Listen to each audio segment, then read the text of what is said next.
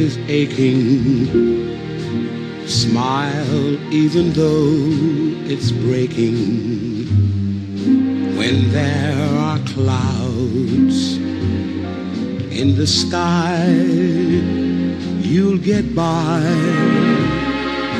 If you smile through your fear and sorrow, smile and maybe tomorrow you'll see the sun come shining through.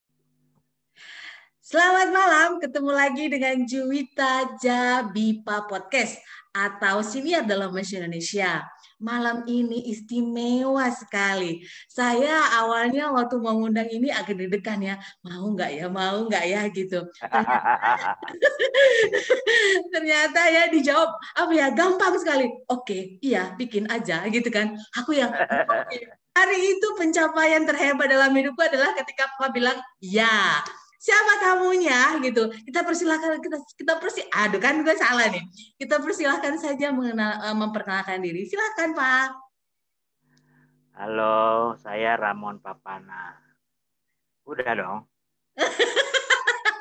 oke Kan udah ya udah pada Iya. udah pada tahu pasti. udah pada tahu kalau di googling Eh. nama Ramon Papana ada ribuan link yang bisa membawa kita untuk mengetahui siapa eh, Ramon Papana ini saya manggilnya Papa sih ya karena saya pernah jadi murid yang masuk kategori paling bodoh kayaknya ya Pak ya Bukan. Paling suka diskusi, apa-apa didebatin. apa-apa didebatin. Eh, aku ingat banget ya para pendengar Juwita Jabi Pak Podcast, aku tuh pernah lagi semangat-semangatnya bertanya, Papa malah jawabnya gini, kayaknya nanti Juwita ini suaminya harus doktor ini. Kalau enggak enggak ada yang bisa jawab pertanyaannya. Itu sampai Apa-apa sekarang di Iya iya iya iya. sampai sekarang gue ingat-ingat. Oke lah, oke lah. Jadi kayaknya kalau ngeliat orang dia udah dokter belum ya? Kata Papa harus dokter. Oke, Pak, seminggu belakangan ini lagu apa yang sering didengar, Pak? Belakangan ini aku dengar lagu blues yang lama-lama. Siapa tuh? Misalnya, Oh, misalnya ya banyak ya. Eh, Frank Sinatra itu blues bukan sih, Pak? Bukan. Bukan. Salah ya. ba- banyak eh, ya toko-toko lama lah kamu pasti nggak kenal karena udah udah pada meninggal semua udah gitu waktu mereka lagi heboh-hebohnya kamu belum lahir Oh, Gitu. oke. tapi Ah, Hmm. eh, aku aku gunakan untuk terapi ya karena di suasana sekarang ini kita memang mau tidur aja kayaknya resah bener gitu kalau aku nggak dengerin lagu blues atau lagu klasik atau lagu ya lagu yang tapi lagu barat ya aku nggak nggak dengar lagu Indonesia Oke, kenapa resah, Pak? Bukannya dengar lagu blues itu identik dengan depresi gitu ya? Maksudnya ungkapan hati orang yang depresi. Iya orang bilang begitu bahwa blues itu punya nilai punya apa ya magis gitu ya Mm-mm. Tapi aku bagi aku sih terapi. Jadi contohnya, aku kan dulunya DJ ya. Jadi bertahun-tahun aku DJ itu kalau kita lagi kerja kan kita dengar suara dentuman keras-keras orang-orang pada jogedan gitu.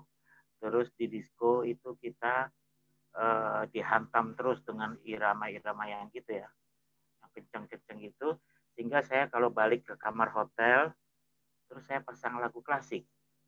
Makanya Hmm. saya agak hafal gitu dengan Chopin, Beethoven, dengan Mozart. Vivaldi. Agak-agak Hmm.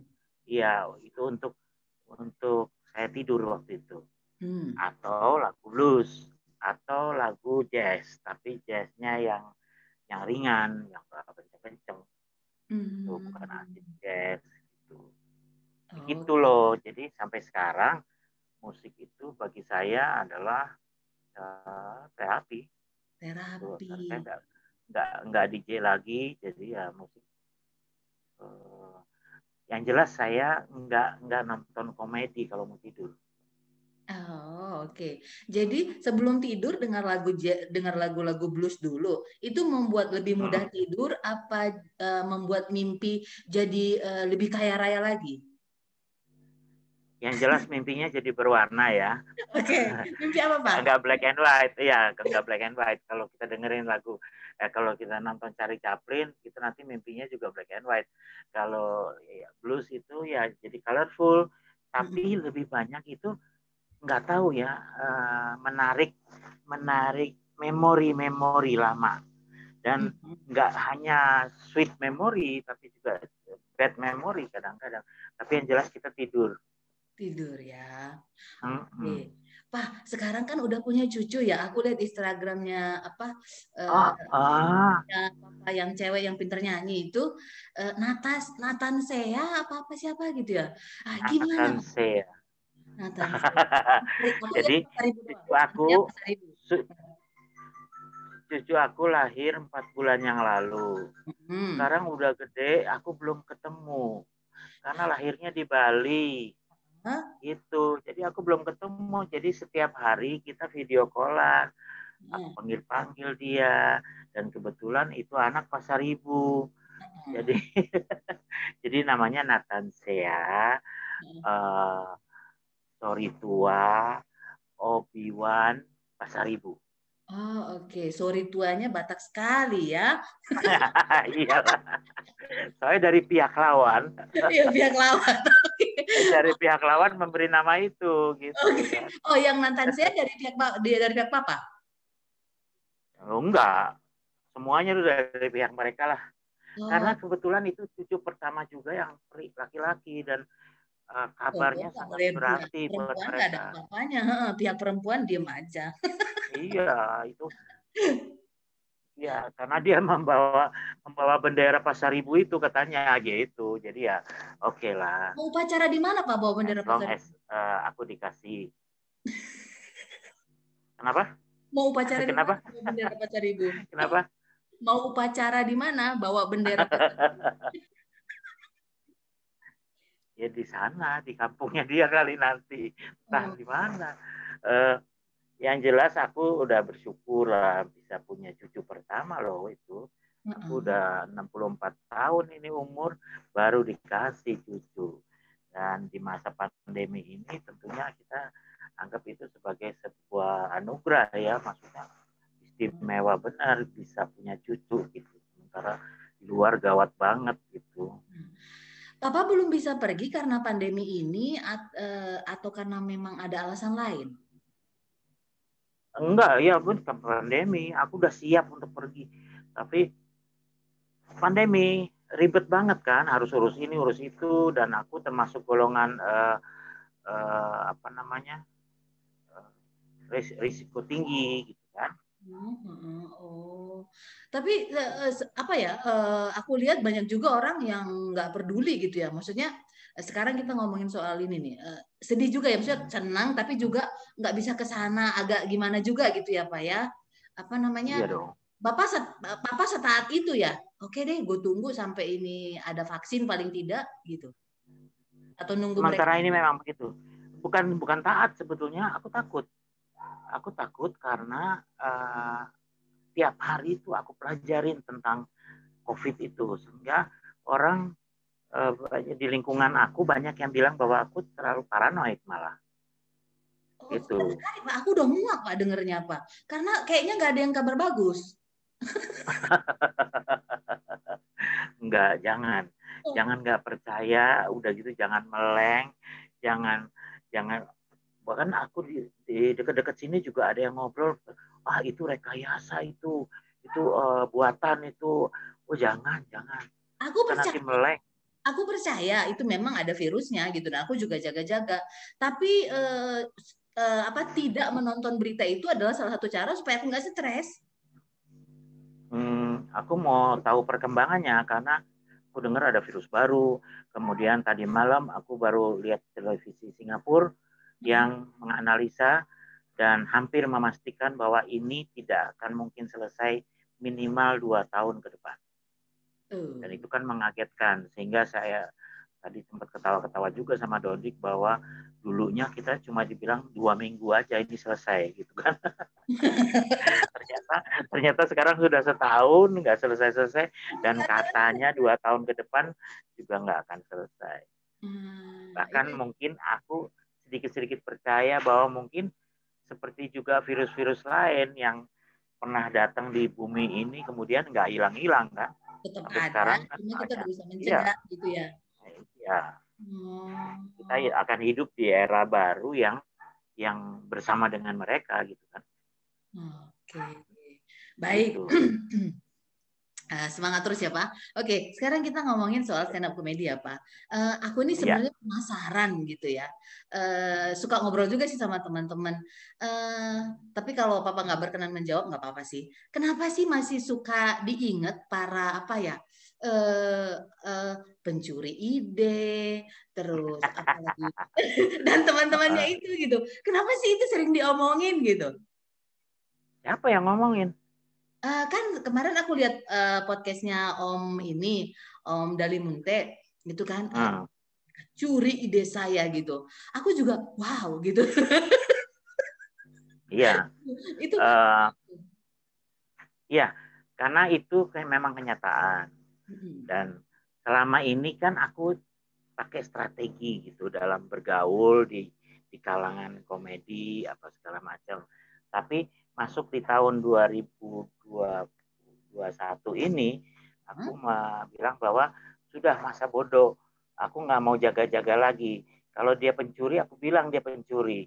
Ya, kalau dia merasa difitnah atau apa itu nggak benar ya udah masukin aja aku ke penjara. Umurku kan nggak lama lagi santai aja kali kan gitu kan. Nah, tapi aku perlu sebelum aku meninggalkan dunia ini aku mau ungkapkan semua yang sebenarnya gitu kan. Jadi sekarang aku udah mulai ngomong. Tapi sebetulnya pemicunya bukan uh, abang Amazon itu bukan. Sebetulnya pemicunya kemarin itu Panji. Hmm, hmm, hmm. Panji bikin video baru. Hmm. Terus uh, bikin video baru yang menceritakan bahwa dia bilang sekarang saya mau ngajar gitu kan saya mau cari murid dan saya bikin buku untuk mengajar itu. Nah, di di keterangannya di video itu di depannya dia cerita bahwa buku stand up comedy belajar stand up comedy itu sebetulnya sudah ada di Indonesia. Buku ini, buku ini, buku ini. Kemudian dia bilang, tapi sebetulnya buku yang benar-benar buku teori itu cuma satu, yaitu bukunya Ramon Papana. Terus hmm. kitab suci. Berarti dia yang ngungkapin nih. Ini ini kan dia ceritanya jenderalnya anak-anak sana lah gitu kan. Ya, ya. ya. Jadi ya saya cukup cukup kagum juga. Oke, okay, oke, okay, fair enough gitu dia uh, membahasnya. Terus dia bilang dia bahas lagi buku-buku ini, tapi buku-buku ini lebih banyak cerita cerita tentang masing-masing yang nulis buku itu, termasuk dia bagaimana pengalamannya dia berstand up komedi gitu loh ya, bagaimana dia belajarnya dan segala macam. Cuma yang teori benar-benar plek-plekan teori itu ada di buku saya. Itu dia cerita. Nah sambil dia cerita gitu dia angkat-angkatlah buku yang judulnya kitab suci. Di situ ada kata suci. Hmm. nah dibahas juga sama dia bahwa suci itu sebetulnya ciptaannya Ramon Papana tapi diambil sama orang gitu. Dia bilang dia nggak tahu deh bagaimana. Pokoknya dia sempat nyebutin itu. Saya cuma lihat videonya cuma sekali jadi nggak terlalu ini ya. Uh, lalu dia cerita juga tentang uh, bagaimana uh, buku ini yang benar sebetulnya tapi banyak orang nggak nggak mau belajar pakai buku ini karena dia benci sama Ramon Papana kenapa dia benci uh, di, dia di, banyak dibenci karena dia mendaftarkan open mic nah dan Panji menjelaskan tentang ceritanya kenapa didapatkan open mic itu oleh Ramon. Karena dia marah. Karena suci itu dicuri gitu loh. Hmm. Maksudnya. Jadi sebetulnya dialah tiba-tiba membakar membakar semangat aku untuk mengungkapkan semuanya. Yeah. Justru pihak yang aku pikir eh, nggak uh, ngerti atau pura-pura nggak ngerti selama ini ternyata ngerti. Ngerti banget. Uh, dia ngerti dan dia sekarang jelasin pada kaumnya bahwa ini loh sebetulnya yang gitu. Makanya sekarang aku mau minta tolong sama teman-teman yang uh, pinter-pinter edit-edit video itu, coba videonya Panji itu di, diambil bagian-bagian yang dia waktu nyebutin Ramon Papana itu dan dia menjelaskan itu diambil itu bisa untuk bahan promosi aku juga untuk menyebarkan kebenaran gitu kan? Itu itu loh. Nah sekarang ini adalah wawancara ketiga kalau kita bilang tentang hal itu. Hmm. setelah Panji Panji mengungkapkan itu walaupun nggak ada akunya tapi kemudian Amazon dan ini di hmm. mana aku dikasih kesempatan untuk menjelaskan. Jadi benar-benar sebetulnya apa sih suci itu suci hmm. itu adalah ilmu stand up comedy dari Amerika yang aku bawa ke sini tahun 90-an. Tapi aku bilang ini nggak akan cocok dengan Indonesia. Buktinya beberapa hari ini kan Panji aja kena loh. ya Akibat dari jokesnya dia gitu atau the statementnya dia. Itu, itu banyak udah kejadian. Itu kenapa bisa kejadian? Karena yang kita pakai itu ilmu yang ada di Amerika, di mana presidennya aja ngomongnya fucking fucking, gitu kan? Iya kan? Presidennya aja loh. iya. Di sini kan nggak mungkin, ya hmm. kan? Uh, di sini nggak mungkin. Jadi uh, saya ambil ilmunya itu, saya pelajari benar-benar bertahun-tahun, kemudian saya rubah. Ada yang dibuang banyak, seperti tujuh kata yang tidak dapat di, uh, dikatakan di televisi ya, ah, Josh Carlin itu ya, ya. ya itu ya. itu kita buang ya udah jelas itu kita buang hmm. uh, tambah-tambah lagi makanya di kitab suci itu kan aku tulis bahwa uh, stand komedi di Indonesia itu harus memperhatikan yang namanya uh, sara gitu kan dan saya tambah dengan P pornografi. Jadi saraf harus perhatikan. Di buku saya berikutnya itu menjadi sarapan. Karena saya tambah di belakangnya AN anti narkoba. Gitu kan? Jadi gitu loh. Banyak eh, apa norma-norma kita yang kira-kira akan akan merugikan dan membahayakan si komiknya itu saya ramu menjadi ilmu stand up komedi yang Indonesiawi atau disebutnya gitu ya keren ya. Uh, gitu Salah satu apa ya? Salah satu manfaat pandemi ini ya Pak, kita kan jadi punya banyak waktu di rumah. Artinya punya ya. manajemen waktu itu lebih lebih lebih lebih bebas lagi. Uh, saya juga belajar uh, lagi tentang uh, stand up comedy gitu. Uh, apa namanya prinsip yang papa sudah ajarkan di suci ini kemudian uh, sarapan tadi gitu ya itu uh, untuk seterusnya kah atau sementara ini sampai waktu yang nanti menentukan. Karena aku lihat juga dokumenter-dokumenter tentang stand up comedy, komik-komik itu juga mengalami yang namanya pencekalan, di penjara, terus end up bunuh diri, macam-macam gitu kan. Oh, hmm, hmm. prosesnya kali ya gitu, depresi gitu kan. Jadi eh, menurut Papa gimana? Apakah eh, saat ini inilah yang Indonesiawi, inilah dulu yang pantas atau nanti eh, gimana gitu? Betul, itu pas benar. Ketika pertama kali saya perkenalkan stand up comedy di Indonesia tahun 90-an itu eh, bukan saja orang nggak tahu, orang nggak ngerti, ya. Bahkan nggak ada sama sekali nggak ada. Kemudian kita iya kita usahakan supaya mereka tahu, kemudian mereka mulai dan waktu itu karena saya Eh, menyebarkannya di komedian, ternyata reaksi mereka menolak.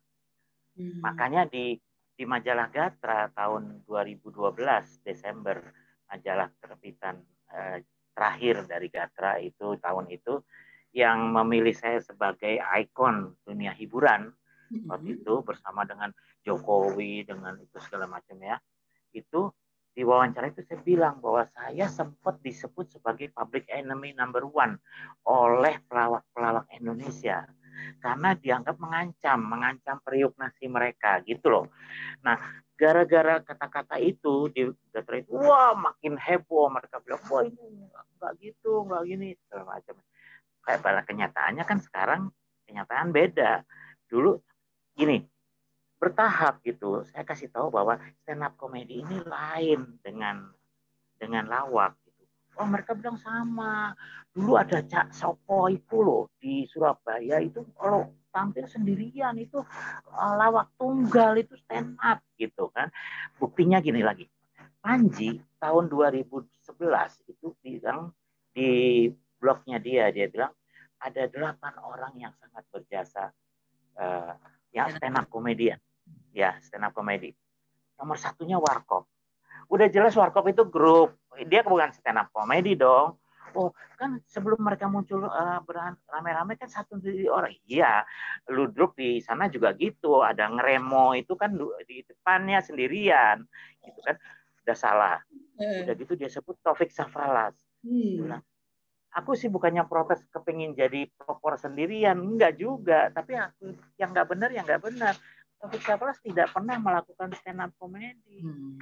Dia uh, ambil uh, apa namanya street jokes, kemudian dia jadikan kayak sketsa gitu kan di televisi yang tadinya mau join nama aku, tapi karena keburu musuhan, kemudian jalan sendiri-sendiri gitu kan. Dulu judulnya Comedy Cafe itunya acaranya, tapi kemudian menjadi Comedy Club gitu kan. Oke, terus di situ ada Iwel. Hmm. Iwel memang disebut sebagai orang yang kalau eh, berjasa lah uh, mengembangkan stand up comedy Indonesia. Uh, aku agak setuju kalau itu satu karena memang benar dia yang bikin show pertama tahun berapa itu ya hmm. stand up comedy. Walaupun saya tetap bilang bahwa nggak semua orang yang menjalankan sesuatu pertama kali itu bisa disebut pelopor. Yeah. Yang disebut pelopor itu adalah yang melakukannya untuk orang lain gitu kan. Bukan untuk dia sendiri gitu kan. Ke, itu tapi itu kan definisi aku ya nggak setuju apa enggak kemudian dia sebut lagi nah ada nama namanya Indra Yudhistira.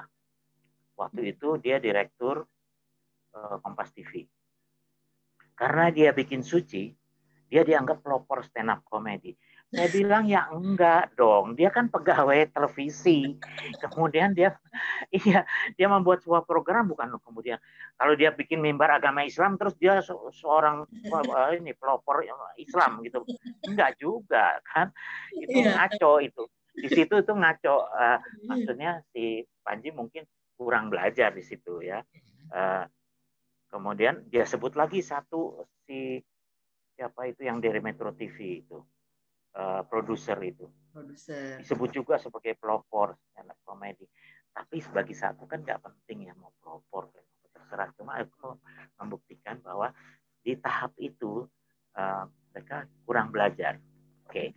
kita balik lagi ke saya. Makanya tahun 2011 itu aku nulis buku kitab suci itu hmm. yang nggak selesai-selesai. Sementara ini udah mulai ramai stand up comedy.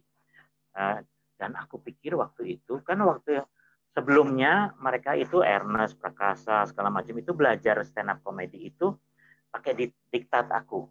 Diktat bukan buku ya. Jadi aku pikir udah uh, this is the time. Ini waktunya untuk bikin buku.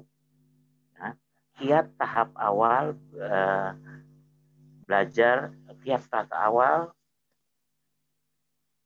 belajar stand up comedy Indonesia gitu kan. Jadi awal itu basic benar basic. Nah, kitab suci itu berbedar. Ketika kemudian berkembang pesat, aku bilang sekarang orang Indonesia udah ngerti. Bahkan anak SMA udah bisa tahu, wah ini punchline-nya ini, wah nih gitu kan. Udah ngomongnya istilahnya seperti itu. Berarti udah berhasil dong menyebarkan itu ilmu. Dibutuhkanlah buku kelas berikutnya dong. Hmm. Kalau udah tamat SD, ini harus kita terbitkan buku SMP. Terbitlah buku besar komedi, gitu kan. Nah, jadi sekarang itu eh, kembali ke bukunya Panji yang kemarin dia promosikan itu, aku sempat ngintip berapa hari yang lalu. Ada salah satu anak bawa buku itu, terus aku lihat buku itu mengajar pemula. Jadi levelnya level kitab suci sebetulnya, -hmm. kan? Uh, itu mengajar orang awam menjadi stand up comedian dan targetnya lain dengan target kitab suci dan buku-buku aku. Buku-buku aku itu mengajar orang menjadi pintar berkomedi. Hmm. Sementara di sana itu mengajarkan bagaimana sukses bikin orang ketawa. Jadi targetnya lucu, gitu kan? Uh, banyak orang yang belajar aku, termasuk kamu, uh, mempelajari teori-teori ini uh, bukan untuk lucu, bukan untuk... tapi untuk menjadi pintar berkomedi. Kalau kita pintar berkomedi, kita bisa lucu dong. Namanya ilmu komedi kan, membuat kelucuan. Kita bisa lucu kalau kita mau. Tapi kita juga bisa ngajar orang untuk lucu. Gitu kan? Bukan kalau dari awal, iya, try to be funny. Kalau belajar dari awal belajarnya udah mau lucu, dia satu, dia lucu itu kan nggak bisa diajarkan. Kan seperti semboyan aku. Aku bisa mengajarkan kamu komedi, tapi untuk lucu kamu mesti usaha sendiri. Itu kan. Uh, dan itu kata-kata juga diterjemahkan bukan kata-kata aku itu dari luar itu orang yang lebih pintar dari kita itu ya. itulah buku itu nah sekarang yeah. karena udah ada eh, komik-komik yang merasakan uh, pahitnya pil pahit ketika dia melakukan komedi dengan salah mm-hmm. maka udah mulai diperlukan ilmu yang lebih tinggi lagi mm-hmm. makanya saya sekarang sedang menyelesaikan buku judulnya comedy writing comedy ya. writing ya itu buku yang mempelajari lebih tinggi lagi termasuk mentalnya termasuk strateginya eh, karirnya dan segala macam gitu karena sekarang udah sebutin aja sem hampir semua loh komik komik terkenal Indonesia sudah pernah merasakan eh, di maksudnya dia apa ya ada reaksi penonton gitu merasa dilecehkan lah ada ada dulu yang dilaporkan ke polisi lah, ada yang segala macam. Bahkan Panji sendiri sama pencinta kucing diprotes waktu itu. Hmm. Jadi kucing aja bisa bermasalah. Padahal di luar di luar negeri itu nggak sempat uh, sampai seperti itu. Walaupun tadi kita bilang bahwa di luar negeri juga uh, mengalami hmm. ada yang bunuh diri, ada yang segala macam. Tapi bukan karena itu. Uh, walaupun sekarang kemudian muncul lagi ya. Kemarin saya lihat reaksi-reaksinya Jerry Seinfeld dan segala macam menghadapi pandemi ini. Uh-huh. Kemudian dan sebetulnya bukan pandemi ya, menghadapi sosial media. Uh-huh. Sosial media sekarang yang kita pikir gini ya, ada teori dasar bilang bahwa stand up comedy itu setiap komik punya penontonnya masing-masing. Jadi kalau kita joking untuk penonton kita, orang lain nggak boleh dengar sebetulnya apalagi bereaksi. Seperti contohnya Mongol. Mongol tuh kalau show di gereja, uh-uh. dia akan bilang agama sebelah, agama sebelah gitu kan. Uh, dia kadang-kadang lepas juga kan. Tapi kan nggak ditonton oleh orang agama lain, gitu kan hanya orang Kristen di, di gereja dia. Jadi nggak apa-apa dia bebas. Nah sekarang di era sosial media ini ada salah satu mereka videoin karena videoin senang sama uh, nongol misalnya.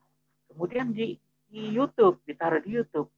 Yang nonton orang agama lain, wah ya protes. Itu kan yang terjadi sekarang. Semuanya yang terjadi. Kayak kemarin videonya Panji juga. Itu kan video lama dia. Dan dia lagi lagi ngapain? Dia nggak lagi di panggung untuk joking. Kemudian salah ngomong. Enggak. Dia sedang membahas sesuatu itu statement. Statement bedain dengan jokes dong ya hmm. kan walaupun dia seorang komedian nah kayak gitu-gituan sebetulnya harus sudah mulai diajarkan di Indonesia ini kepada ya. komik komik yang udah jadi atau setengah jadi bukan kepada pemula gitu kan kepada pemula tetap aja belajar pemula gitu loh jadi ada kelas-kelasnya uh, waktu itu diajarkannya gitu uh, sekarang gitu uh, kita harus selalu lihat bahwa Indonesia sebetulnya bukan cuma komiknya ya, penontonnya juga. Hmm. Penonton juga. Makanya uh, ada katakan bilang bahwa stand up comedy di seluruh dunia dikembangkan lewat open mic. Bahwa open mic itu bukan cuma mengembangkan komik-komiknya, tapi mengembangkan juga penonton. Dulu awal-awal kita stand up comedy di Indonesia, penontonnya nyeletuk kayak penonton Leno, ya kan? Kita selalu oh, gimana penontonnya? Wah, penonton Leno gitu kan nyaut gitu masa sih masa sih wah kagak lucu gitu kan ya, ya. itu kan mengganggu dan di etikanya stand up comedy itu enggak tapi siapa yang mau ngajarin ya kita ngajarin Iya. ketika kita masih perlu belajar, kita mesti ngajarin penonton juga. Nah, hmm. sarana paling bagusnya adalah open mic. Open mic itu biasanya eh, lu nggak boleh nyaut lo kalau ini itu program televisi aja kadang-kadang gitu. Ayo dong stand up comedy stand up comedy selama dia stand up itu nyeletuk lah menteri-menteri nyeletuk nggak hmm. boleh begitu belum pernah nonton ini sih ya belum pernah nonton Anthony Jeselnik itu dia kalau dicela apa di, di dipotong gitu dimaki sama dia. Oh iya, iya aku juga waktu ke Fringe Festival yang di Edinburgh itu hmm. kan nonton si ah yang terkenal sekali dia itu. Dia terkenal jago uh, itu heckler. heckler. Menghadapi heckler itu jago banget ya.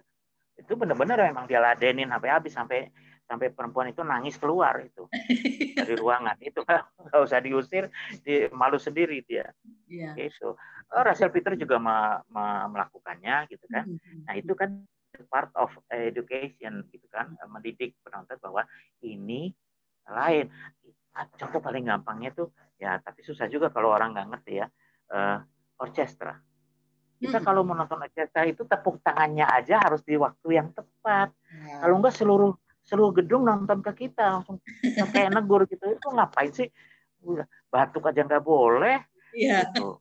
Oh, apa ke belakang aja nggak boleh ketika lagu lagi jeng jeng jeng ya, gitu. Nonton opera juga nah, begitu kan? Iya iya ada etikanya, ada aturannya, rulesnya. Stand up comedy juga gitu. Makanya aku suka kasihan sama anak-anak yang di daerah tuh yang berusaha stand up, kemudian malah ngelayanin heckler tapi mungkin boleh kali Pak. Aku setiap nonton teater koma tuh di tim eh, sebelum acara dimulai dia bacain peraturannya tidak boleh ke kamar mandi, tidak boleh ini gitu kan. Ya, ini mungkin nanti kita juga bisa bikin begitu kali ya untuk eh, ya, harusnya ya gitu. Harusnya. Tidak boleh nah, pakai nah, jepit. Iya, dimulai dari open mic bener di open mic kita malah susah banget.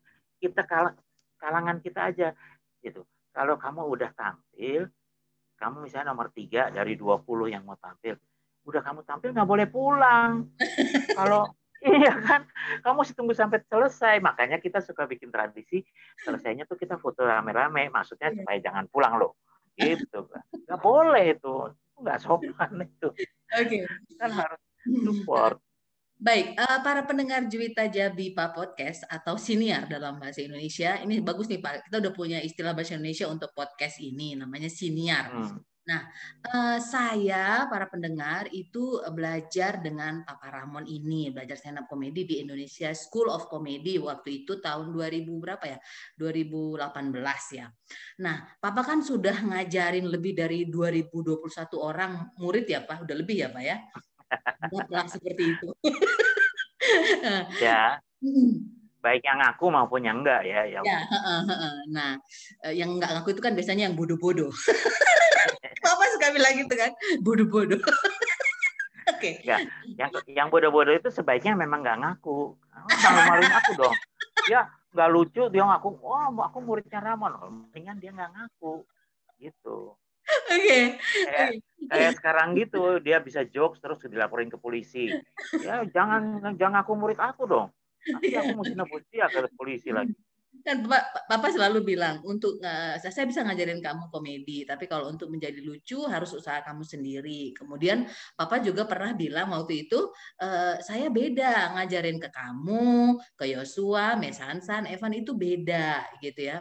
Uh, aku pikir wah apa menantang sekali profesi ini, apa pekerjaan ini gitu. Itu Papa hmm. memang mempersiapkan sebelumnya kah atau Papa pelan-pelan uh, melihat karakter murid-murid yang uh, Papa ajarin? Seluruh ilmu ini sebetulnya bukan ciptaan aku, bukan ini semuanya aku pelajarin dari buku-buku atau dari video luar negeri. Jadi dan di situ ada kita bukan cuma audience analyzer, bukan, tapi kita juga ada kita juga ada analyzing uh, analyzing murid kita gitu kalau kita ngajar. Hmm. Kita mesti ini contohnya ketika tahun 2014 itu aku tinggal di Bali, kemudian eh, di sana lebih nganggur lagi kan kita waktu itu walaupun bukan pandemi tapi kita santai banget di situ sehingga aku banyak waktu. Aku berpikir bahwa ternyata eh, buku kitab suci itu nggak cukup eh, dipelajari banyak yang nggak bisa-bisa. Makanya aku bikin buku lagi. Eh, dan kebetulan waktu itu aku punya murid umur lima tahun Hmm. Di apartemen tempat tinggal itu aku ada orang tua yang punya anak lucu banget. Kemudian dia belajar stand up. Kemudian dia fotonya dia menjadi cover buku aku itu ya. Itu buku itu merubah ilmu yang aslinya dari sana. Kan gini, orang kalau mau belajar stand up comedy kan harus belajar menulis dulu. Nulis. Ya, jokes writing step pertamanya, kemudian delivery, kemudian timing dan sebagainya. Bagaimana anak umur lima tahun bisa nulis joke? Baca aja nggak belum bisa gitu. Jadi kita rubah sedikit stepnya, kita mulai dari delivery. Kita suruh dia uh, tampil dulu, pegang mikrofon dan segala macam. Nah, terus jokesnya dari mana dong? Kan nggak ada, nggak ada komik satupun di dunia yang naik panggung tanpa uh, materi jokes, tanpa pelurunya jokes, gitu kan? Iya. Berarti kita pinjemin kita pinjemin jokes itu berarti kita melanggar juga peraturan bahwa jokes itu harus ditulis sendiri oleh komiknya kan. Gitu. Hmm. Nah dari situ aku uh, ini menjelaskan bahwa untuk mengajar murid seperti ini yang umurnya lima tahun kita mesti punya uh, konsep sendiri gitu kan strategi dan konsep sendiri. Uh, juga kepada misalnya orangnya udah tua tapi bodoh banget gitu kan. Sementara ini ini kan smart komedi ya. Jadi nama iya. satu kita mesti ampl amplas dulu dia supaya sedikit agak smart gitu kan. Percuma dikasih ilmu segala macam dia nggak bisa kan susah gitu kan. Kita sedangkan aku ya hmm. dulu aku itu kan dikenal sebagai bapak disc joki Indonesia. Aku ngajar, aku punya sekolah DJ tahun 89 sampai tahun 2000 itu masih itu aku ngajar DJ. Padahal aku selalu bilang sama orang, aku tuh bukan guru yang baik aku nggak punya bakat. Dulu DJ DJ aku itu uh, jari kalau mixing gitu jarinya salah aja aku hajar pakai itu pakai penggaris besi itu gitu. banyak yang punya pengalaman pahit itu kalau diajarin aku. Nah ngajar komedi juga gitu aku selalu bilang aduh aku tuh bukan guru yang baik aku emosional. Orang kalau goblok banget itu aku pusing gitu kan. Nah jadi stres dan aku nggak punya metode gitu untuk ngajarin orang. Tapi aku berusaha. Yang tadi aku bilang baca buku lihat video. Sekarang kan eh, kebanyakan aku lihat video-videonya yang orang-orang yang ngajar stand up di luar negeri. Kayak Greg Dean, uh, Didi Carter, terus sekarang banyak yang baru-baru lagi. Bahkan uh, Jerry Seinfeld pun ngajar. Sekarang kan uh, bikin buku dan ngajar dan sebagainya. Aku ambil metode-metode mereka, tapi kebanyakan gitu. Mereka bikin buku atau bikin konsep ngajarin orang yang sudah bisa sebetulnya. Jadi yeah. lebih gini, eh, bagaimana memperbaiki komedimu gitu loh. Tapi dia udah jadi komedian. Kalau di sini kan nggak ada anak dari daerah mana datang gitu kan, langsung dia pikir dia udah bisa. Itu kan yang repot gitu. Yeah. Apalagi di Indonesia ini kita dikembangkan, di, di, dibesarkan dengan lawakan. Yeah. Jadi standar lucu dan segala macam itu susah. Sampai sekarang kan aku sampai tadi pagi di Twitter masih aja orang bilang Ramon Papana kan nggak lucu. Iya, aku bilang aku nggak lucu buat lu, gitu kan? Iya, gitu. Jerry Seinfeld itu orang terlucu di dunia. Boleh dibilang komik paling sukses yang pernah hidup. Ya. Terlucu di dunia loh. Sekarang kita undang malam ini ke Ciputat atau ke Tangerang sana ya di lapangan. Kita bikin show dia gila-gilaan. Kita bayar deh 14 miliar dia yang nonton, Indonesia amat ya. yang nonton ibu-ibu Betawi di sana gitu kan. Dan uh, tukang-tukang pisang dan apa segala macam. So, setelah show dua jam full yang mati-matian itu dengan lampu dan segala macam sistem dan segala macam Terus kita tanya sama tukang pisang itu, tadi gimana Pak itu? Agak lucu, pasti gitu jawabnya. Iya kan? Wah, apa ya? Kelucu. Kenapa? Karena dia nggak ngerti. Nah, aku kembali di, dikritik lagi. Oh, ini pasti kalau dibilang nggak lucu, pasti dia bilang kita kita yang nggak ngerti. Buktinya sebetulnya kita kan alirannya corporate ya, jadi kita iya. lihatnya gitu kita dapat order nggak sih, repeat order nggak sih dari perusahaan yang sudah ditampil? Aku tampil berkali-kali ke Chevron ke mana itu dan uh, bayarannya tuh bayaran profesional, corporate kan dibilang corporate tuh uh, belasan kali atau puluhan kali lipat daripada komik biasa gitu kan. Iya. Nah itu tapi nggak perlu didebatin. Aku juga nggak punya kepentingan untuk mendidik mereka menjadi ngerti. Oh ini tidak nggak apa-apa. Mereka ketawa-ketawa aja. Tapi begitu aku tanya, e, menurut kamu Cak Lontong itu stand up comedian atau bukan? Dia nggak tahu juga. Ada yang jawab ada yang enggak gitu kan. Kemudian lu lu kenapa sih bilang bahwa Ramon Papana nggak lucu nggak lucu Panji di, di videonya bilang bahwa banyak anak-anak komik itu bilang bahwa habis Ramon Papana tuh nggak pernah tampil sih gitu kan. Hmm. padahal nah kemudian dia bilang e, kalau aku sih pernah lihat. Sebetulnya bukan pernah lihat aja. Panji itu openernya aku di Bali. Oh. tahun 2000 2004 eh 2012 itu waktu kita show di Bali dan aku sama sekali nggak lucu waktu itu.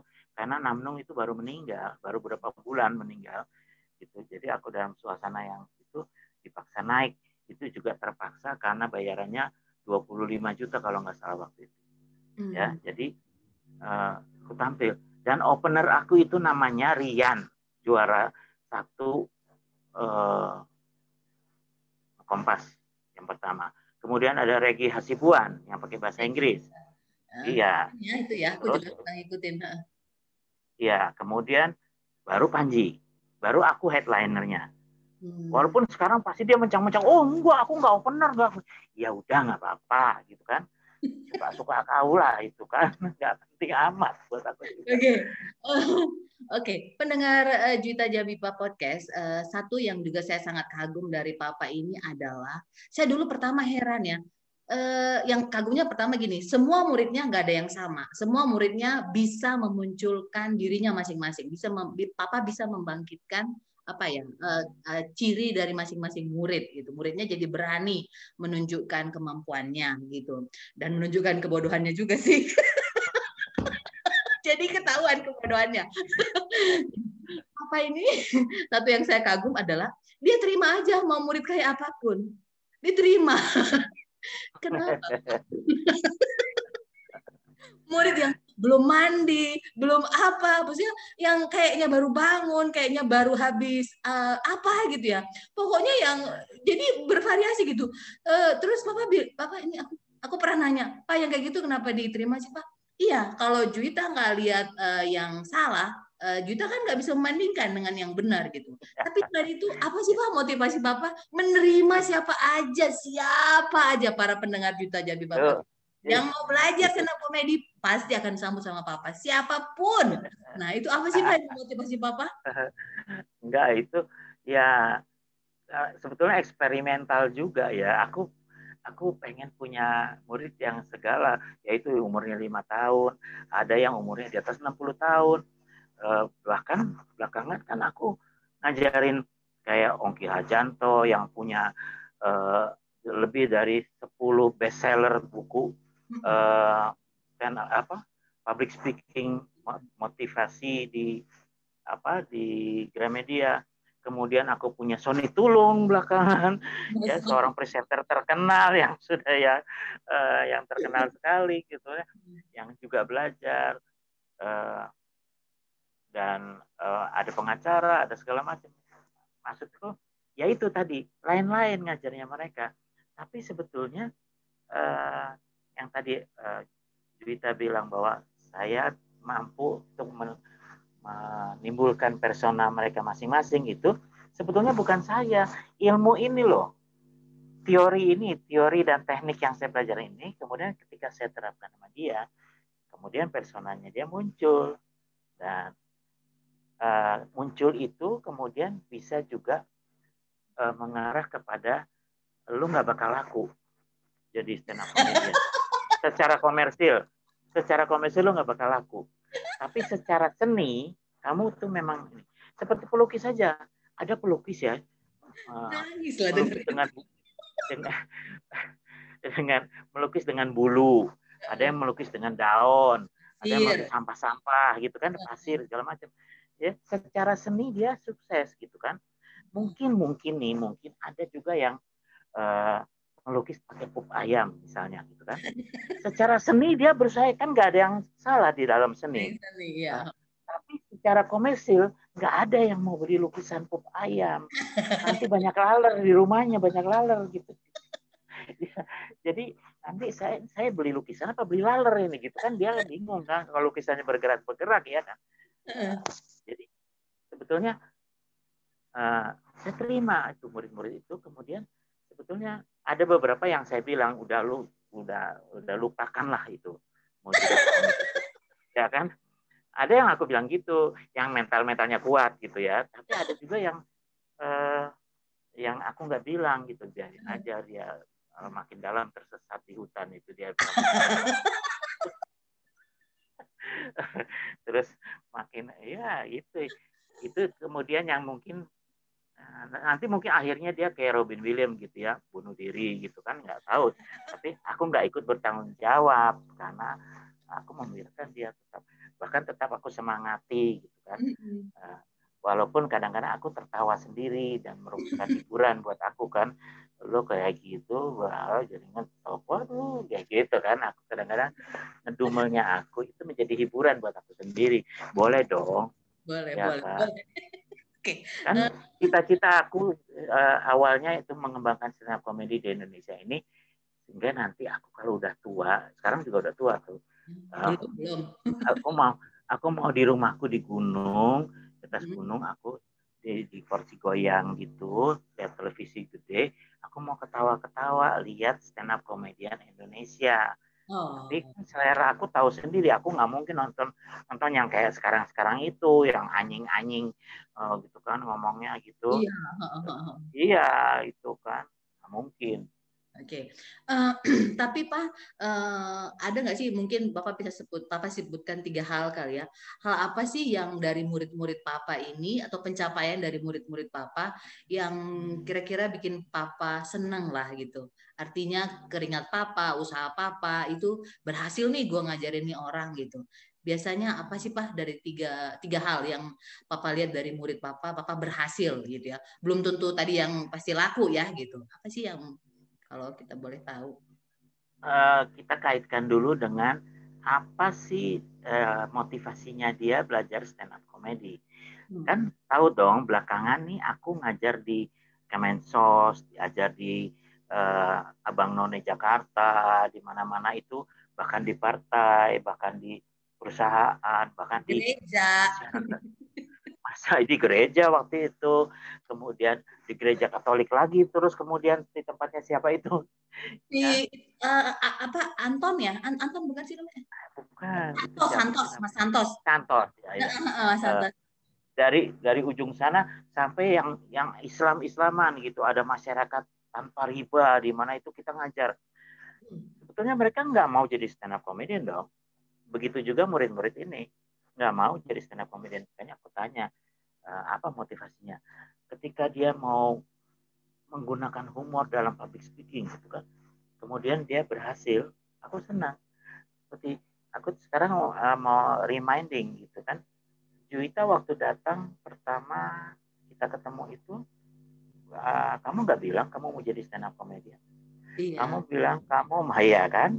Kamu bilang apa gitu ya saya mau tugas luar negeri pak gitu. Jadi saya mau uh, apa ya saya tidak punya background mengajar gitu. Uh, tapi saya dari uh, teacher dynasty gitu.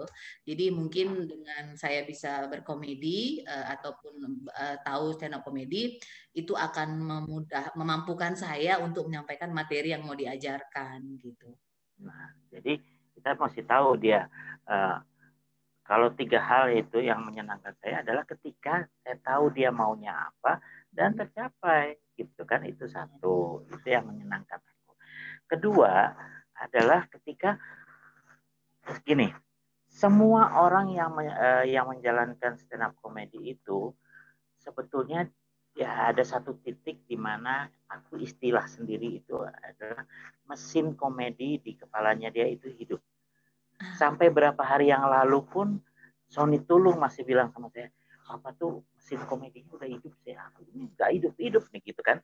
Hmm. Nah itu juga menyenangkan hati aku dan nggak banyak yang tahu. Seperti misalnya ada yang di di pergaulan kita tuh dilecehkan dengan wah lu sih nggak bakal itu dianggap rendah gitu ya, dianggap hmm. akan berhasil. tapi aku tahu bahwa the comedy orang orang sana bilangnya comedy voice comedy voice atau the voice in the head itu kan? Itu udah hidup hidup. Dan itu kalau sekali hidup nggak bisa dimatikan. Kamu mau tidur aja atau ini napas terakhir kamu di rumah sakit di ICU itu kamu udah setengah-setengah sadar kemudian kamu lihat suster yang ada kumisnya sedikit gitu. Kamu akan hidup itu mesin komedi kamu ya Allah ini susah ada kumisnya gitu kan. Setengah-setengah. Itu kalau mesin kita hidup hanya Tuhan yang bisa menghentikannya itu kan. Ya, ya. nah ya. itu itu menyenangkan hatiku. Dan oh. biasanya cuma aku yang tahu gitu karena nggak perlu diumumkan nggak perlu.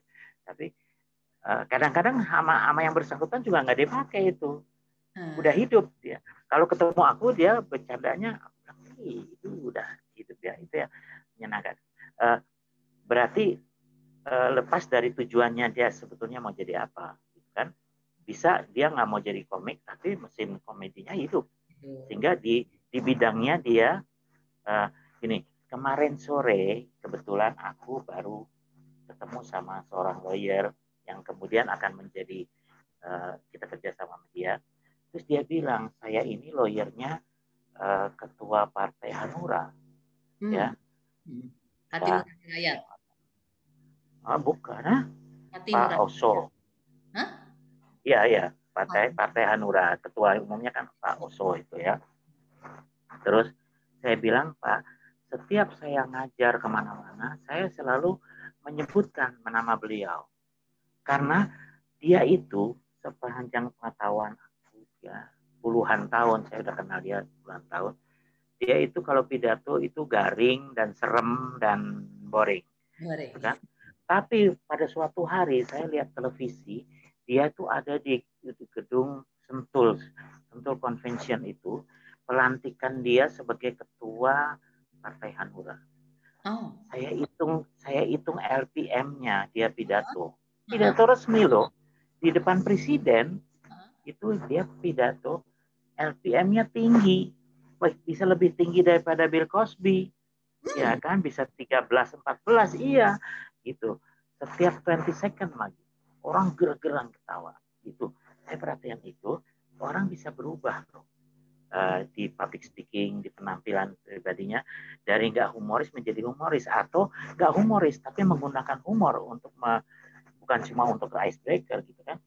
Nah uh, kalau aku menemukan orang yang uh, tujuannya kayak begitu tercapai karena ilmu ini itu juga memuaskan hatiku gitu kan menggembirakan aku. Tapi yang lebih menggembirakan lagi yang aku nikmatin adalah kalau di belum ya, kalau suatu hari cita-citaku tadi di rumahku di gunung, rumah gunungnya udah ya, gunungnya udah, ya. ya televisi besarnya udah, uh, tinggal sekarang aku mau tuwe-tuwe sambil tua jompo gitu, ketawa-ketawa cekek-cekek sendiri lihat stand up comedian Indonesia. Berarti tahu dong uh, komedinya harus smart komedi, harus intelektual, dan harus high komedi dan segala macam gitu. Tapi aku selama ini nontonnya yang luar negeri, aku mau hmm. nonton yang Indonesia gitu kan. Uh, mudah-mudahan masih sempat sih. Sekarang sih belum ada. Bo, Bo Ernest mau Panji, mau siapa belum. Belum ada. Ya, kan? Apalagi ya, kita belum. udah uh, udah nonton yang yang bagus banget gitu kan ya udah malas lah downgrade gitu loh. Kita nggak punya alasan untuk downgrade gitu. Kalau mau lihat ya oke okay lah. Kayak kemarin berusaha sih sebenarnya. Saya termasuk yang berusaha bagus nggak sih dia gitu kayak gimana sih gitu. Ternyata kalau kayak Panji itu menurut saya sih apa menurut saya oke okay, tulisannya boleh lah gitu tulisannya. Tapi ketika dia kemarin ada video mewawancarain apa ya uh, vlogger yang uh, vlogger untuk bikin makan gitu ya. Komentarnya aduh gimana gitu ya. Enggak deh gitu. I mean like Eh, karena kita bandingkan dengan apa ya uh, pet ataupun perjalanan eh, komik-komik luar. Jadi kayak misalnya Jerry Seinfeld itu dulu gimana sih tahapannya gitu. Jadi kita tahu nih ngebayangin gitu kan kalau kayak murid papa nih kayak Jonathan gitu ya. Aku nggak akan kaget nanti kalau Jonathan uh, satu saat akan menjadi kayak Jerry Seinfeld gitu. Karena kayaknya kelihatan gitu petnya gitu loh. Nah kalau yang tadi papa sebutin itu kayaknya memang enggak ya gitu. Jadi ya itu sih memang juga personal gitu ya. Oke, Pak. Iya, iya, Masih sebenarnya kalau ngomong uh, para pendengar Juita Jabipa Podcast, sebenarnya kalau ngomong sama Papa ini uh, selalu kita lupa waktu ya. Karena ada aja yang dibahas dan banyak sekali yang pengen digali dari pikiran Papa ini gitu. Karena itu memang kepada saya pribadi, saya sudah berhasil dididik Papa ini untuk uh, apa ya? Uh, siap uh, untuk dibenci uh, tidak disukai sih udah biasa ya gitu. Tapi kalau ada orang benci, bahkan di keluarga nih pak gitu, gue udah biasa aja gitu. Gue nggak aja dia gila. Bukan ya gila gitu. Jadi kalau ada yang bisa aku, oke okay, biasa, gue udah punya latihannya gitu. Itu menurut aku itu salah satu didikan papa ini. Bukan berarti jadi nggak tahu diri, cuman artinya apa ya? Uh, itu ilmu gitu menghidupkan komedi dalam diri kita dan satu juga para pendengar para pendengar BIPA eh, para pendengar cerita Jabipa podcast ini uh, satu yang saya kagumi dan saya berhasil belajar dari Papa ini adalah menghidupkan komedi dalam hidup saya artinya saya bisa melihat sisi komedi nggak semuanya sih tapi hampir dari semua aspek kehidupan yang saya jalanin itu saya berusaha melihat sisi komedinya gitu itu oh, iya. membuat umur lebih panjang membuat Betul. kita lebih apa ya lebih santai melihat persoalan demi persoalan. ya betul. gitu. Itu aku apa ya? Mungkin itu cuma papa yang baru bisa ngajarin di Indonesia ini loh gitu. Beneran. Makanya kayak tadi saya bilang pendengar podcast ini siapa pun yang mau belajar kayak apa pun latar belakangnya, berapapun duitnya, datang ke papa ini. Beneran. Jadi saya jadi teringat udah kayak juru selamat nih udah kalau apa datanglah kepadaku kan Tuhan suka bilang ngomong kayak gitu kan ke papa itu. Oke, okay. Pak, uh, sebenarnya karena kita dibatasi waktu, ada pertanyaan-pertanyaan ringan, tapi ini penting untuk ditanyakan, Pak. Uh, boleh nggak kita tahu tiga hal unik dari Papa Ramon? Tiga hal unik mm -mm. aku. Uh -uh. Dari eh, itu gimana jelasinnya? Tapi yang yang yang jelas, yang pasti itu SMA saya punya moto untuk diri saya sendiri. I do what I like, I don't do what I don't like. Okay. Gak tahu itu datangnya dari mana tiba-tiba gitu. Sehingga kemudian ketika bercanda pun sama teman-teman itu, ah ini waktu SMP gitu misalnya kita uh, satu kelas tuh nasir cewek gitu ya, hmm. ranting, terus uh, cantik gitu kan. Aku nggak ikut ngejar karena aku seneng yang uh, boobsnya gede. Sehingga teman-temanku bilang, lu aneh lu itu tuh nggak bodoh amat. Pokoknya aku nggak mau, aku nggak mau ngejar-ngejar yang itu, aku mau ngejar yang itu yang gendut, gitu kan? Kayak gitu misalnya. Iya. Terus uh, ya itu menurut aku aku unik. Aku nggak tahu orang lain juga gitu apa enggak, tapi gitu. Yang kedua, Terus aku, uh, aku uh, sering bikin uh, sumpah. Sehingga ketika papaku jenderal hmm. kita tuh kaya banget gitu ya. Di ketika dia meninggal kita jatuh miskin. Hmm. kemudian aku waktu itu temennya anaknya Kapolri satu teman sekelas aku gitu ya. Terus kita selalu rame-rame pulang sekolah di sekolah mahal di Kebayoran itu pulang rame-rame pulang sekolah itu nebeng-nebengan. Ketika papaku udah nggak ada, aku tuh mesti jalan ke Blok M naik bus pulang. Hmm. Teman-temanku lewat, kemudian aku, hei, hey, berharap aku bisa nebeng gitu. Hmm. Ternyata mereka lewat terus. Itu hari itu aku bersumpah aku tidak mau naik bus seumur hidup sampai sekarang aku nggak pernah naik bus kota. aku kalau nggak pergi nggak punya duit buat taksi, aku nggak pergi. Udah. Dan pulang sekolah dari SMA waktu di Hang Jebat itu aku pulang ke Jalan Bangka itu jalan kaki. Aku nggak mau naik bus, aku sudah bersumpah. Nah itu aku sering gitu. Dan punya moto-moto yang aneh seperti misalnya uh, semakin kamu menyiksa diri sendiri, kamu makin sukses. Kayak gitu-gituan. Ya. Nah, Oke, okay. terus yang nomor tiga itu masih menyangkut kayak tadi tekad-tekad itu, aku uh, kepingin uh, di akhir hidupku aku nggak mau nyusahin orang. Jadi aku bilang sama orang walaupun pada eh amit amit amit amit gitu. Kau bilang, papa kalau udah mesti makan disuapin, mesti dicebokin, gitu, mesti dituntun-tuntun, papa bunuh diri. Tolong beliin baygon rasa stroberi, gitu kan. Kenapa itu aku nggak mau. Yang lagi tren sekarang yang itu yang apa sih rasa coklat apa gitu dolgana apa? Dol, dolgana? iya iya iya kayak gitu gitu itu Oh. tapi belum ada itu bagiannya masih yang biasa-biasa aja nih udah aku siapin juga itu ya gitu aku, aku senang senang membentuk diri sendiri seperti apa yang aku mau gitu kan oh. Eh, ya kadang-kadang ekstrim juga untuk orang kalau dengarnya bilang aku kalau bercinta dengan pohon pisang itu enak aku bercinta dengan pohon pisang. Gitu kan aku I don't care. Kalau bercinta dengan kambing itu enak aku bercinta dengan kambing. I don't care apa kebetulan nggak enak bau. Jadi aku kelihatannya normal. Gitu kan. Itu. Jadi orang semakin ngobrol sama aku semakin tahu oh Ramon Papana itu memang gila ya. Seperti Mas Guru Soekarno Putra pernah bilang Ramon itu orang paling merdeka yang pernah saya kenal cara pikiran. Eh, iya dia bilang begitu. Eh, tapi dia bilang juga eh, itu dia orang asosial. Dia bilang gitu. Hmm. aku kan nggak pernah punya sahabat nggak pernah punya apa. Ah, besar itu. Eh, ya tiga tiga kali ditinggal sama istri gitu kan. Ya nggak apa-apa.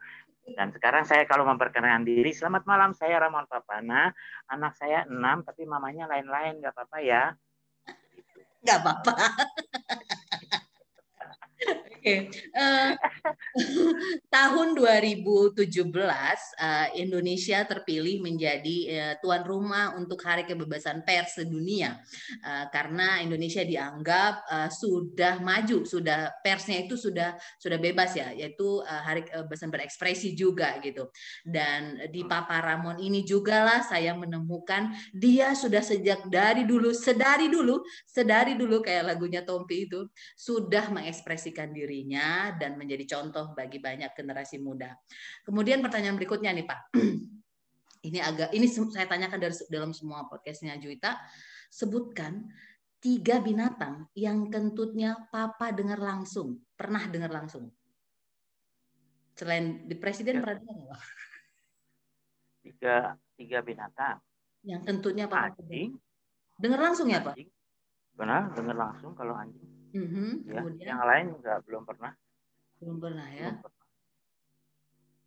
Oh mungkin mungkin kalau teman saya itu bisa dianggap binatang ya dia ada ada teman saya. Ya sering saya dengar dia itu. Tapi dia bukan bukan binatang walaupun istrinya suka bilang oh, binatang kamu gitu. Kok mesti cek dulu ya ge- genetikanya apa dulu. Papa tahu nggak kalau anjing, kucing ternyata jauh lebih suka digelitikin ke- eh, dari manusia. oh iya tahu saya Tahu. punya kan saya punya anjing yang saya bikin buku itu kan The Mike the President Presiden, saya ah. berhayal bahwa dia itu jadi presiden dan itu tiap hari sekarang apalagi sekarang pandemi begini kita lebih akrab kita punya quality time lebih ini Eh, tiap hari saya sekarang saya lus-lus. Maksudnya dikelitikin gitu. Hmm. ya. Eh, dia ada adiknya sekarang. Kan dia Mike the President ada adiknya sekarang pudel juga tapi putih. Itu saya panggilnya TV Vice President. Ya. dua-duanya laki. Dan dia nggak nggak terlalu suka dia lus-lus itu kecuali sama Dodik. Kalau sama aku si Mike Saya termasuk yang sangat kagum dengan Papa dalam menyusun kata-kata eh, komedi ya gitu. Padahal eh, Papa kan eh, eh, apa ya bukan dari sastra atau bukan dari linguistik ya background pendidikannya gitu. Kira-kira nih Pak gitu. eh, siapa yang menjadi panutan Papa eh, dalam eh, berpidato atau komik panutan Papa yang kata-katanya menurut Papa itu eh, menarik nih atau Papa sering eh, membuat itu jadi pelajaran tiga komik mungkin atau tiga tokoh penting aku nggak pernah nggak pernah memperhatikan komik dari segi eh, bagusnya kata-katanya atau rangkaiannya. Kenapa? Karena di tahap awal kita belajar stand up comedy itu udah diperingatin bahwa throw away itu eh, buang eh, tujuh kata. buang keluar jendela. Oh enggak, bukan luar buang keluar jendela gramatik. Hmm, nggak usah memperhatikan gramatik nggak boleh. Sehingga walaupun saya menemukan bahwa Bill, Bill Cosby itu uh, memainkan kata-kata dengan teratur lebih teratur gitu ya kemudian Jerry Seinfeld juga. Uh, walaupun mereka bukan bukan alirannya bukan play on word uh, kalau yang alirannya play on words lebih kacau lagi. Dia benar-benar dia playing gitu kan. Kecuali kalau double entry D gitu kita bisa bisa bisa tebak. Tapi kalau udah mulai main yang bahasa Inggris yang main-main dengan kata gitu udah kacau balau. Udah udah kita kita aja nggak ngerti gitu kan. Banyak. Jadi aku kurang bisa memahami gitu kalau nonton komedian baik Indonesia juga kalau dia Eh, dari segi bagusnya kata-katanya, apalagi kalau etnik. Kan hmm. udah campur-campur gitu kan. Uh, kalau pelawak-pelawak Jawa udah melucu dengan bahasa Indonesia, hmm. wah udah kacau. Bahkan kadang-kadang dia bikin jokes kan itu kan. Yeah, yeah. Gitu. Jadi uh, itu yang aku nggak bisa jawab kalau aku bilang suruh siapa yang menurut aku uh, bahasanya bagus dan menyusun enggak. Enggak ada komedian yang benar-benar ini. Uh, bagus dalam segi tata bahasa dan bahasa. Baik. Buku apa yang terakhir dibaca sampai tuntas? Buku apa yang dibaca terakhir sampai tuntas? Kemarin aku baca buku apa ya? Aduh, lupa. Lupa. Film apa yang ditonton sampai tuntas? Terakhir. Film apa? Film apa terakhir, terakhir. tuntas? Film lama banget ya kemarin tuh aku nonton dia 30 SPKI enggak itu udah aku nonton berkali-kali hanya karena ingin menemukan bahwa itu pemutar balikan sejarah atau tidak itu kan gitu film apa pak hmm. Kemarin aku nonton film aduh aku sangat berkesan sekali tapi nggak nggak aku ingat uh, judulnya. Apa apa sih Dodi kemarin? Yang, yang aku bilang? kemarin aduh aku lupa. Oke. Okay. Selain... aku sekarang setiap hari nonton film. Oh, oke. Okay. Netflix? Hmm. enggak dari uh, dari cable oh oke okay. selain tinggal di kaki gunung uh, kalau bisa di atas oh di atas gunung aku di atas gunung aku di atas gunung yang paling yang paling tingginya ya Oke.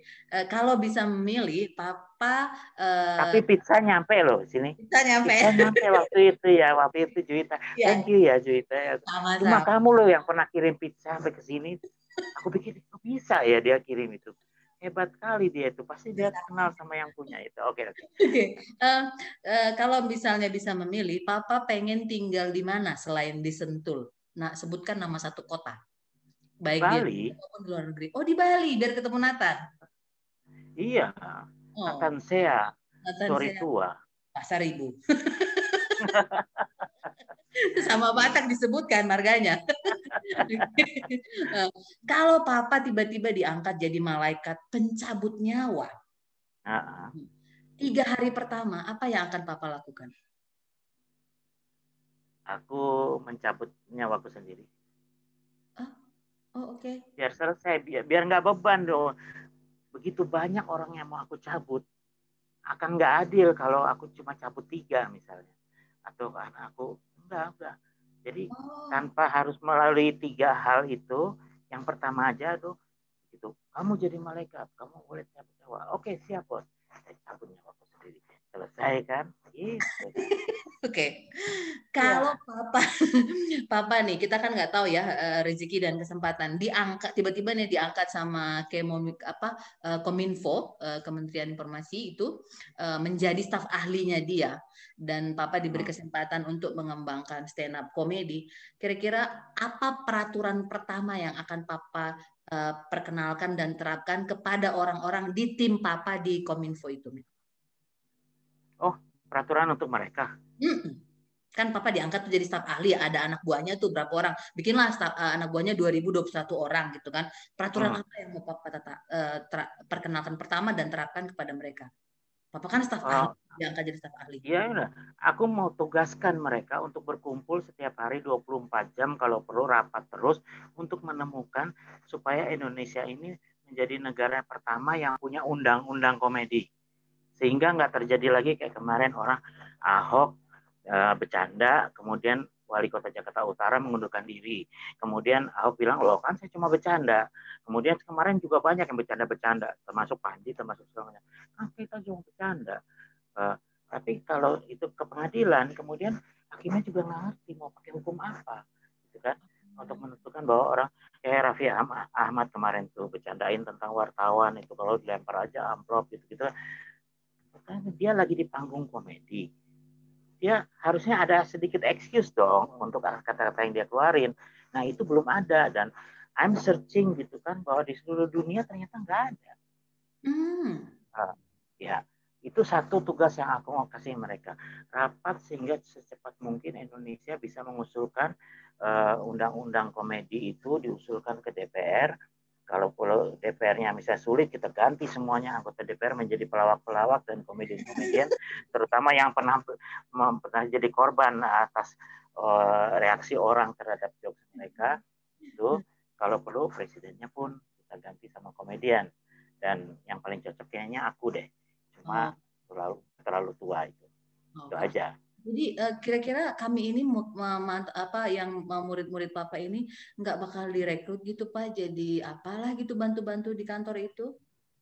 oh kalau lihat sekarang kayaknya jangan deh karena nanti banyak ketahuannya gitu kan. Oh Pak Pramono kan gini Pak Pramono gitu jangan aku mendingan orang baru sama sekali sehingga aku bisa eh, bohong-bohongin gitu kan. Kan aku memang aku kan lahirnya 1 April aku memang hobi gitu bohong-bohongin orang gitu dan orang harus percaya baru aku puas gitu kan Saya Makanya apa, aku bilang apa jokes itu karena saya satu lahirnya satu April apa jangan percaya apa? Ya. An- Anda Anda harus percaya pada saya karena saya lahirnya 1 April. Gitu. Oke, ini pertanyaan terakhir. Kalau Papa punya kesempatan makan malam romantis dengan seseorang selebritis eh, perempuan ataupun tokoh penting perempuan dari Indonesia maupun dari luar negeri, eh, kira-kira Papa akan memilih makan malam romantis dengan siapa? Yang saya idolakan udah pada meninggal semua sih ya. Oke. Iya, Udah pada meninggal semua ya? Iya. Tapi ada pertanyaan ada pertanyaan balik dari saya. Itu makan malam romantis itu yang bayar siapa?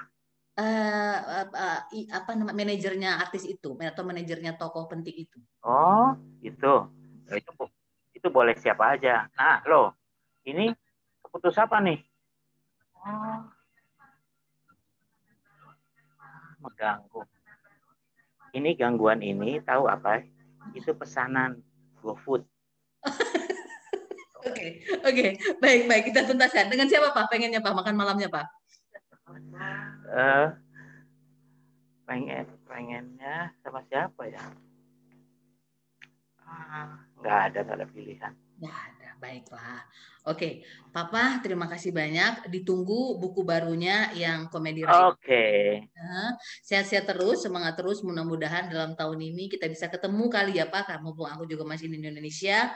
Eh, para pendengar Juwita Jabiba Podcast, itu tadi obrolan santai kocak menarik dengan Papa Ramon, orang yang saya apa ya guru eh, digugu dan ditiru untuk stand up comedy. Eh, yang apa ya para pendengar bisa mendapatkan sesuatu baik itu hiburan ataupun informasi yang memberikan manfaat bagi kita semua. Terima kasih banyak. Eh, sampai ketemu lagi di episode Juwita Jabipa Podcast berikutnya. Papa, terima kasih Terima banyak. kasih. Sehat ya, Pak. Oke, thank you. Bye.